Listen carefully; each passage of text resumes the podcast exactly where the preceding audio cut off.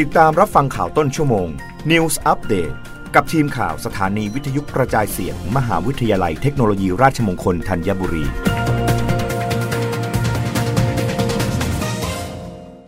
รับฟังข่าวต้นชั่วโมงโดยทีมข่าววิทยุราชมงคลธัญบุรีค่ะ เตรียมประกาศเปิดโอกาสให้นักลงทุนต่างชาติที่มาลงทุนมูลค่า 40 ล้านบาท อย่างน้อย 3 ปี สามารถซื้อที่อยู่อาศัยบนเนื้อที่หนึ่งไร่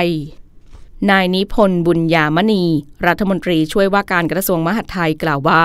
ที่ผ่านมารัฐบาลได้ให้ความสำคัญกับการกระตุ้นธุรกิจอสังหาริมทรัพย์ ที่ถือเป็นเครื่องมือสำคัญในการกระตุ้นเศรษฐกิจ จึงเปิดทางชาวต่างชาติเข้ามาอยู่ในประเทศไทยแบบระยะยาว พร้อมสามารถซื้ออสังหาริมทรัพย์ต่างๆ ได้ ในสัดส่วนที่เพิ่มขึ้น เพื่อสร้างรายได้ โดยการออกวีซ่าผู้พำนักระยะยาว เป็นการกำหนดวีซ่าประเภทใหม่ เพื่อรองรับชาวต่างชาติที่มีศักยภาพสูง และต้องการเป็นผู้พำนักอาศัยในไทย ระยะยาว 4 กลุ่มได้แก่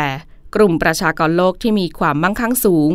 กลุ่มผู้เกษียณอายุจากต่างประเทศ กลุ่มที่ต้องการทำงานจากประเทศไทย และกลุ่มผู้ที่มีทักษะเชี่ยวชาญพิเศษ โดยจะได้สิทธิประโยชน์วีซ่าผู้พำนักระยะยาวใหม่ ตั้งแต่ปลายปี 2564 เพื่อมีโอกาสที่จะซื้อที่อยู่อาศัยในประเทศไทยมากขึ้น เพราะอสังหาริมทรัพย์เป็นตัวกระตุ้นเศรษฐกิจที่สำคัญของประเทศ ล่าสุดกำลังจะมีประกาศกระทรวงมหาดไทยกำหนดเงื่อนไข ให้คนต่างชาติที่มาอยู่ประเทศไทย ที่มีศักยภาพมาลงทุน 40 ล้านบาทอย่างน้อย 3 ปี สามารถถือครองที่ดิน ซื้อที่อยู่อาศัยได้บนเนื้อที่หนึ่งไร่ได้ผ่านคณะกรรมการแล้ว และกำลังจะเข้าคอรมอเร็วๆนี้ คาดว่ามาตรการนี้จะเป็นมาตรการที่กระตุ้นตลาดอสังหาริมทรัพย์ได้เป็นอย่างดี จะทำให้หลายทำเล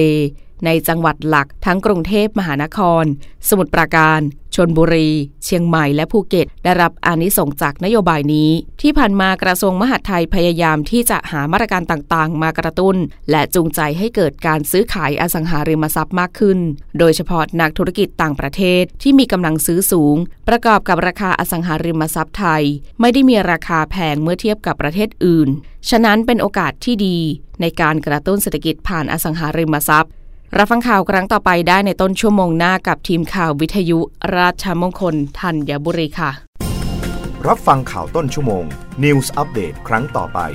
กับทีมข่าวสถานีวิทยุกระจายเสียง มหาวิทยาลัยเทคโนโลยีราชมงคลธัญบุรี